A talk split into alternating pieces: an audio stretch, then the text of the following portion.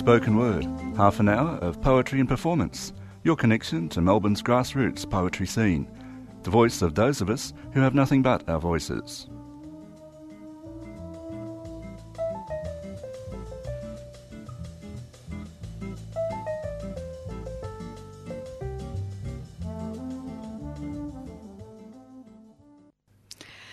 Good morning. This is the 3CR Spoken Word program. My name is Di Cousins, and today I'm interviewing Dr. Peter Friedlander from the Australian National University. Morning, Peter.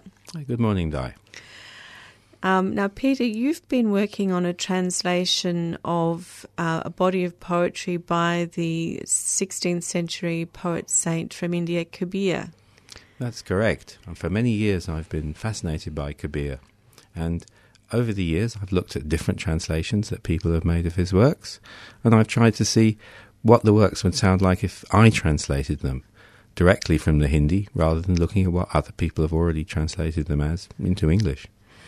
And um, uh, let's just start with talking about who Kabir was. Um, mm. Who was he? When did he live? Where did he come from? All that sort of thing.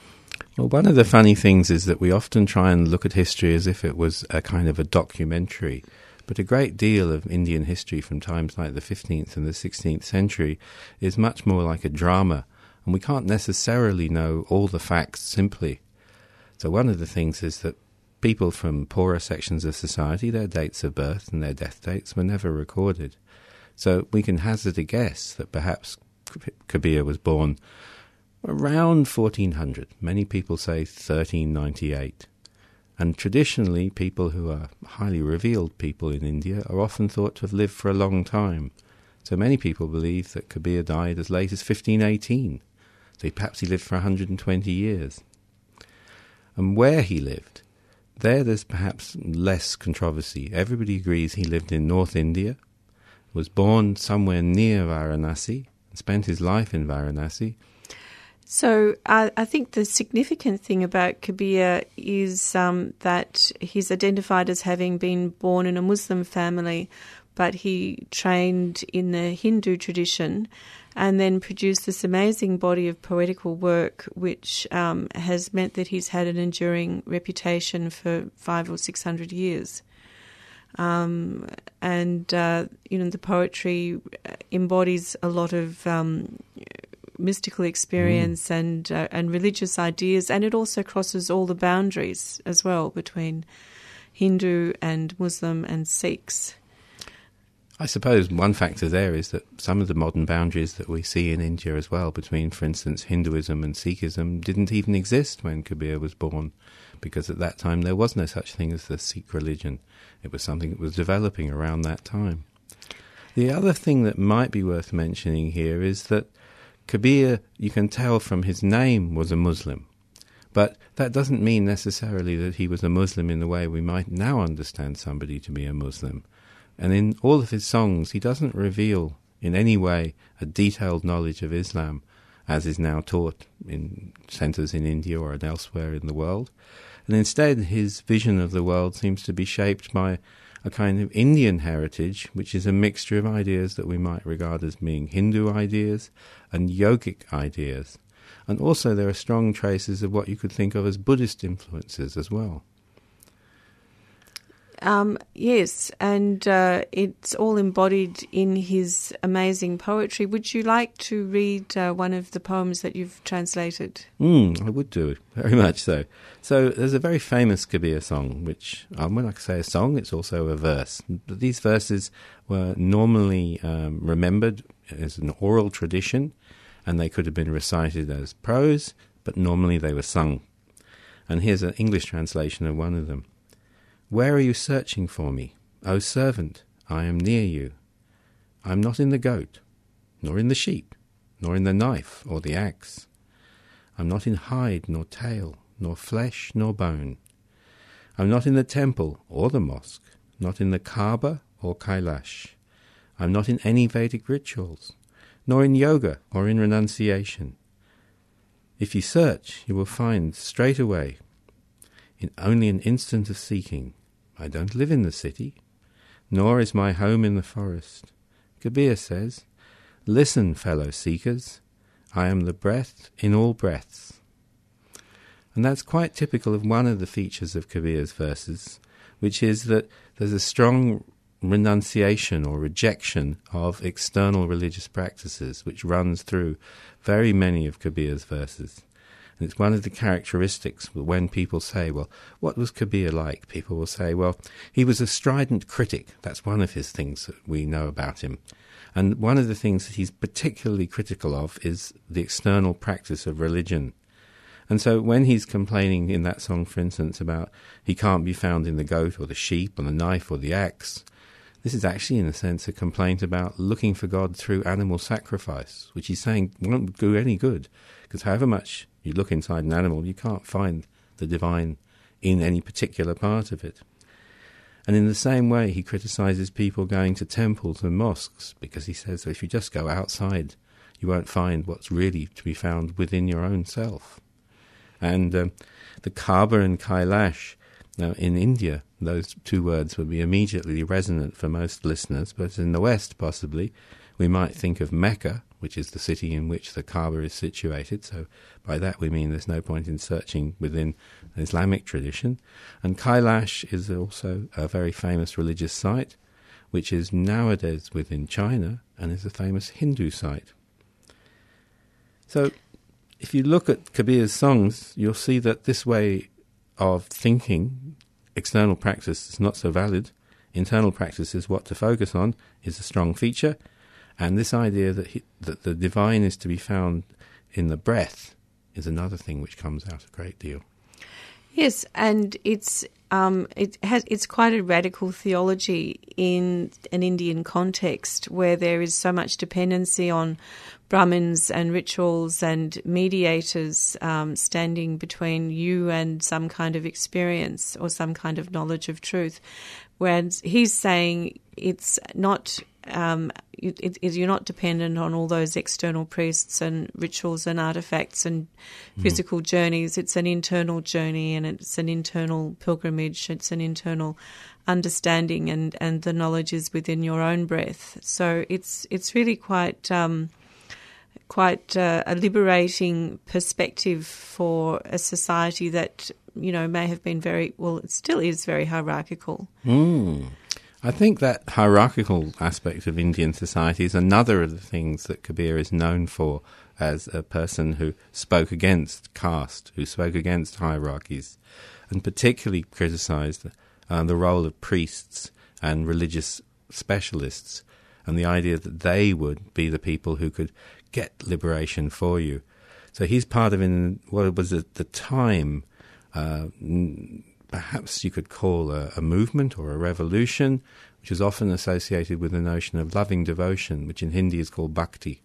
And the bhakti movement said that all of the kinds of religiosity that depended upon intermediaries, priests and others, was not necessary, because all that was necessary was that for the individual to practice their faith and to look within themselves for the devotion to the divine. Now, some of Kabir's poetry is in the uh, Bible, so to speak, of the Sikhs, which is the Guru Granth Sahib. Um, how did that happen? Well, after Kabir's death, and possibly during Kabir's life, his songs became immensely popular, it seems, in North India. And people sang his songs all the way from Varanasi through towards Bengal to the east and also to the west. And as they spread from Varanasi, which is sort of halfway between Delhi and Calcutta. As they travelled to the west, they went beyond Delhi and they went to the area of the Punjab. And Guru Nanak and the other founders of the Sikh religion sang Kabir's songs amongst the other songs that they sang. And over time, people started to make notes of Kabir's songs. And by around 1570, they were compiling notebooks of verses which they thought were notable by the Sikh gurus and by other people who they felt were precursors of the Sikh Guru's teachings, and amongst those collections of notebooks you can find Kabir's songs. Nowadays we might think of the Guru Granth Sahib principally in relation to Punjabi language, but in fact its contents are in a variety of languages and in Hindi as well, so that the songs of Kabir are in Hindi, whether they are written in Gurumukhi script, the Punjabi script, or they're written in Devanagari script, which is used nowadays for Hindi It's also probably worth realizing that Kabir never wrote anything down himself. A famous song of his has a brief phrase in which he says, I've never touched pen or paper, but still I sung the praises of God. Yeah, well, I think one of the exciting things about Kabir was that he um, had a life as a, a lay person. He was a weaver. And um, so he showed that, uh, you know, people who were not ordained religious could mm. have, you know, the most profound spiritual insights. And uh, being being um, a sadhu or a brahmin was not necessary. You could be a, a, householder with a normal work job career. You know, in his case, weaving, and also be uh, highly respected. Mm. And he's also a kind of voice, therefore, for the, the the common man, the person who's like a social protester and that comes out in a lot of his verses, and it was clearly a popular feature. And one of the earliest Kabir songs that we can find in a written form, which was written down perhaps within 50 or 60 years of his death, is in one of the verses collections, which were the basis for the Guru Granth Sahib. And I'll read it out a bit as this one. It starts with this phrase Qazi, a Muslim religious character. Qazi, within you is your one Lord. You contemplate and consider, but why can't you see? Driven crazy by faith, you don't awaken, so you waste away your life. You fast for Ramadan to honor Allah, but slaughter to satisfy your greed. You think of yourself and not of others. Why do you rant and rave? The Quran tells the truth. Allah is not man nor woman. Madman, haven't you studied or contemplated anything? There is no awareness in your heart. The mystery of Allah is hidden in everybody. Contemplate this within your heart. Kabir cries out, There is but one within both Hindu and Turk. And that's a very powerful kind of evocation of this idea that Kabir saw Hindus and Muslims and others in India at the time arguing about their particular religious traditions. But he also saw that beyond those arguments there was the divine to be found within all things and particularly within each person. And um, do you think that, I mean, does Kabir fit into the Sufi tradition, which is also a very internally focused uh, mystical tradition? So it's like Kabir's drawing upon the best things from all the traditions that he sees and hears. And people often say that he was a disciple of a man called Sheikh Taki, um, who was a Sufi sage who lived to the north of Varanasi in a town called Jaunpur. And the truth is that Kabir must have heard Sufi sages singing. He must have heard uh, yogi, yogis singing their songs.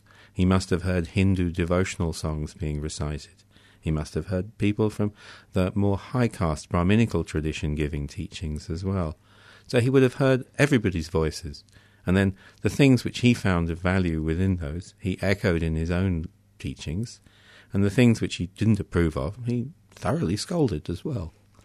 And I think the exciting thing is he did it in a poetic form, and it was such a, a pithy and an essential sort of language that it was able to be memorized and transmitted by generations of, of followers for centuries, as well as being written down. And it's still the case that uh, it's an oral tradition in India at the present time. Yes, very much the case. And I noticed when I started learning Kabir's uh, songs that one of the genres is a kind of couplet. It's just two short lines. And I remember learning one of these and then reciting it at a poetry gathering in Benares in the 1980s. And I could hear as I recited it, everybody in the audience knew the verse already. And it was of no surprise to them, except to hear that it was being uttered by a Westerner. And it was actually a very nice verse which sums up his teachings very nicely.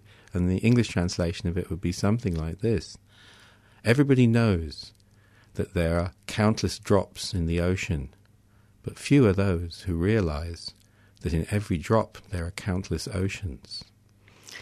A beautiful piece.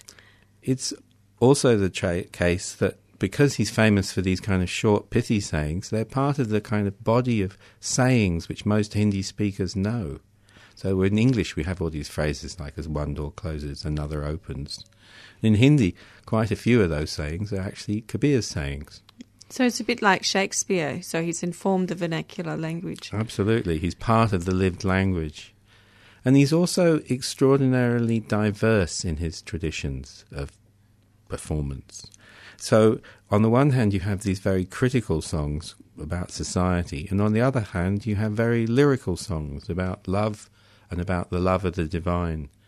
And I think I'd like to bring out another side to Kabir as well by talking about how people in Rajasthan first were hearing Kabir's songs.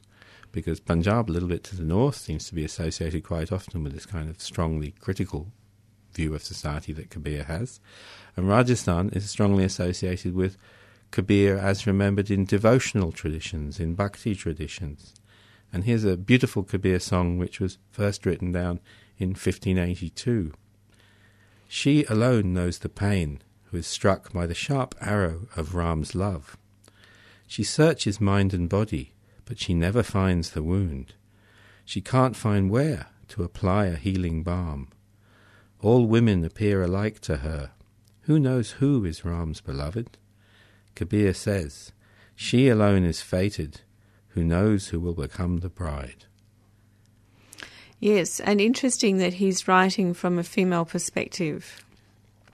So Kabir doesn't limit himself to speaking only from his own perspective, a Muslim weaver, a man, but also often employs a genre of Hindi poetry which is associated more with women's voices, and particularly with what could be called marriage songs as well. So many of them are the kind of songs that women would sing on the times of marriage rituals.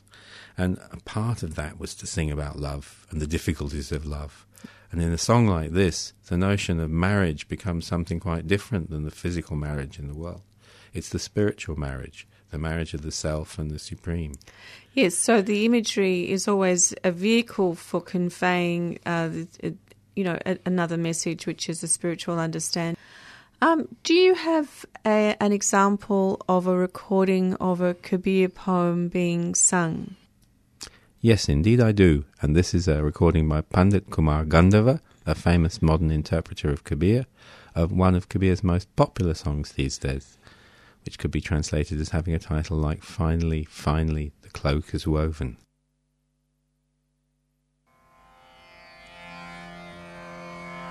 धीनि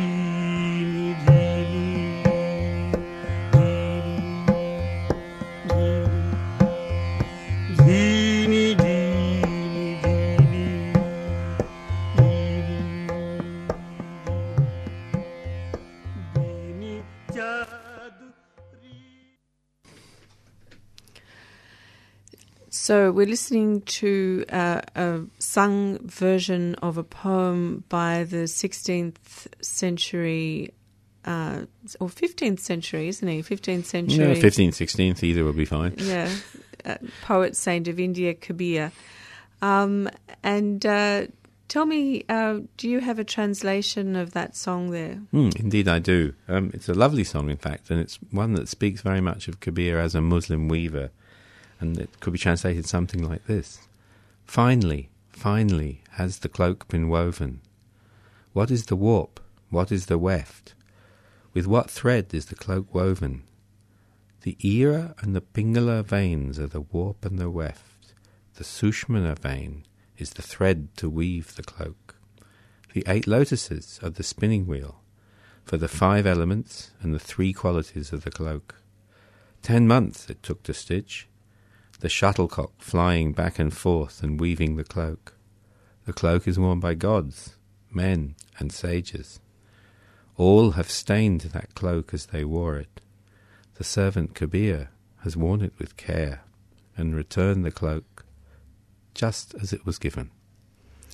Now, there's a lot of um, imagery, symbolic meaning in, in those words. Can you explain some of those terms, like the eight lotuses and the pingala and the sushma and all that?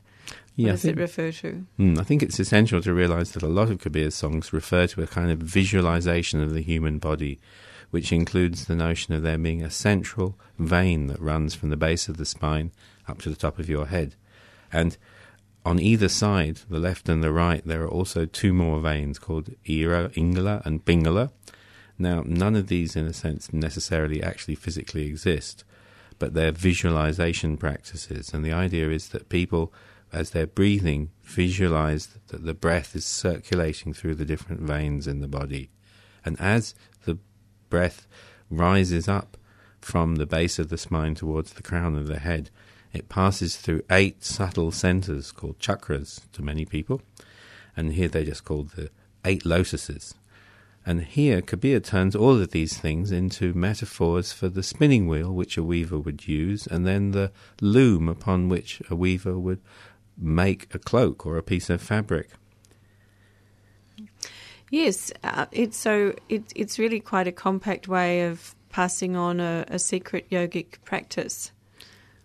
And you often find that Kabir uses lots of analogies based upon everyday life in order to explain teachings. And I think you've got to imagine a situation in which he might have been addressing a group of farmers, so he'll use farming analogies. If he's talking to a group of weavers, he'll use weaving analogies. And if he was perhaps talking to a group of people who are devotees of a god, he might use some kind of devotional analogies as well. Um, now, you, uh, you're working on a translation, uh, an original translation from a manuscript that you've found in Allahabad, um, which is a, a, a very sort of undoctored manuscript compared to versions that have been made available. Can you talk a little bit about how Kabir has become known in the West? I suppose it's about a century now since Kabir started to become widely known in the West. Um, Kabir's verses were probably first translated into English in the early part of the 19th century, but at that time people didn't really pick up very much on his teachings, except to some degree people noticed that he was critical of many Indian religions, and some people thought that was quite interesting. But they didn't really see the inner teachings in the verses and didn't appreciate them as poetry.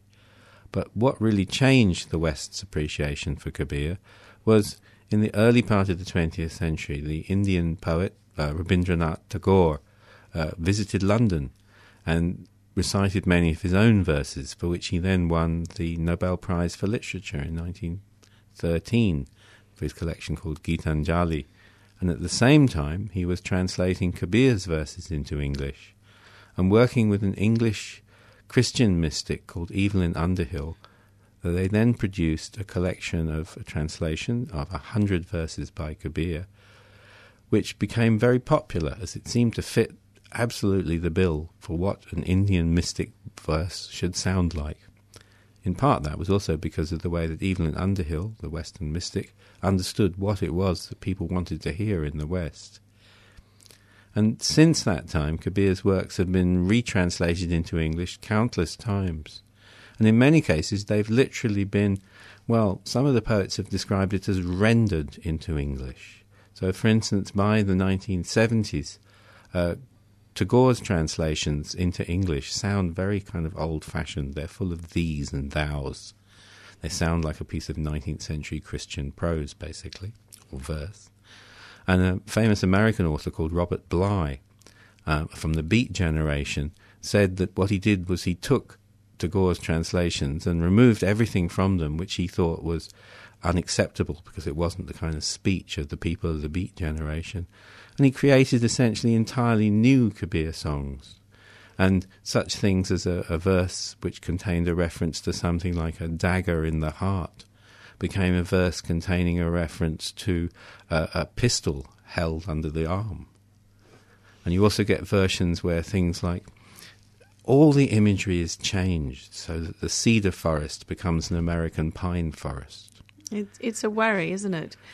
I mean, you know, like an inability to engage with the original manuscript to, to such an extent that it's completely twisted and changed. To, to a degree, what seems to happen is that the poets, when they render things, um, are happy to rend out of it what they want to hear rather than perhaps what's in it. And if you can't read the original, that's also perhaps not surprising too, because if you go from a, like a, it's like Chinese whispers. If you're going from the echo of the echo of the echo of the verse, then you're not going to necessarily appreciate what was in it originally. And um, and the manuscript, the Hindi manuscript Mm. that Tagore was working from, was also a, a very much a, an edited manuscript, wasn't it? Yes, that's another interesting thing is that by this point, the beginning of the 20th century, some Indian authors, like a man called Kshiti Mohan Sen, um, were writing down, and publishing versions of Kabir's verses, which were for the first time edited in a way that we might think of somebody taking something and then changing it quite radically. Perhaps it was explained by Kshiti Mohan Sen hearing people singing Kabir's songs in a kind of sermon setting in which people would take the song and extract elements from it and then talk about their significance. But what I noticed when I started looking at some of these texts a few years ago now was that these were actually versions of songs which were being sung in what in Indian terms would be called bhajan settings. So people gathered together, farmers, workers, traders, householders, in an evening singing songs and singing them according to the meters of the traditional verses because that's the way that they're remembered.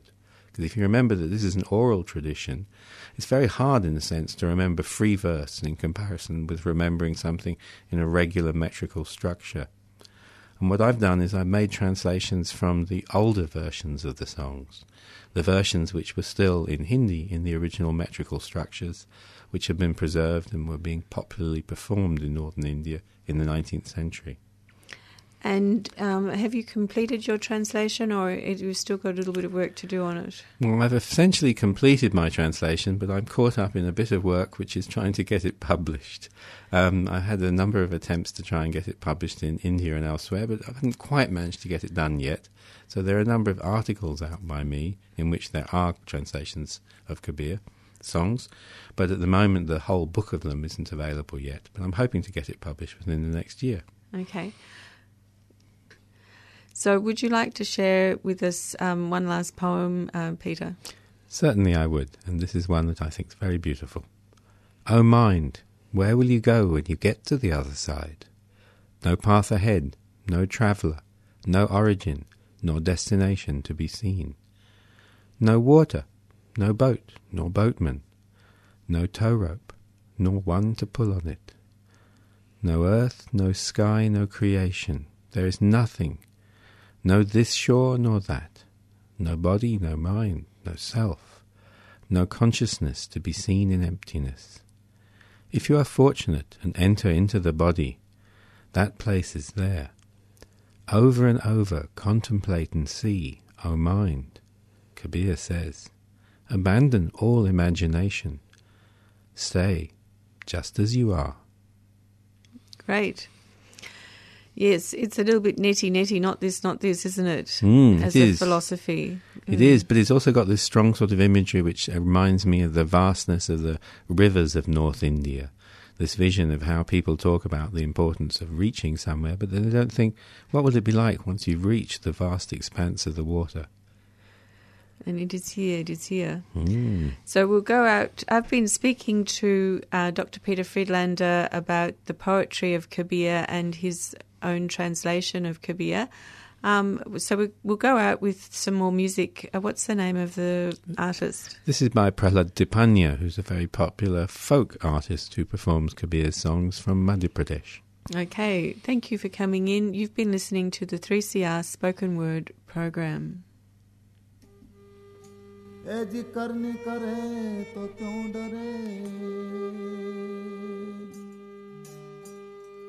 और कर ही क्यों पछताए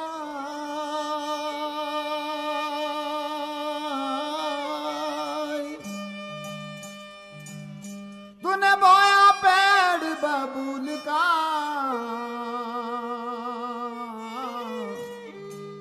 तो फिर आम कहाँ से खा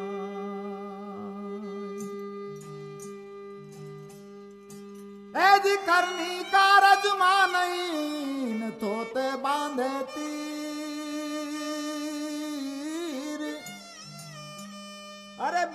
बाण जिनको लगा तो विकल होत शरीर।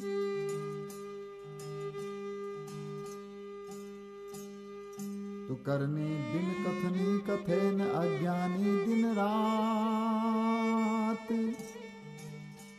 अरे कुकर समान भूसत फिरे, ये सुनी सुनाई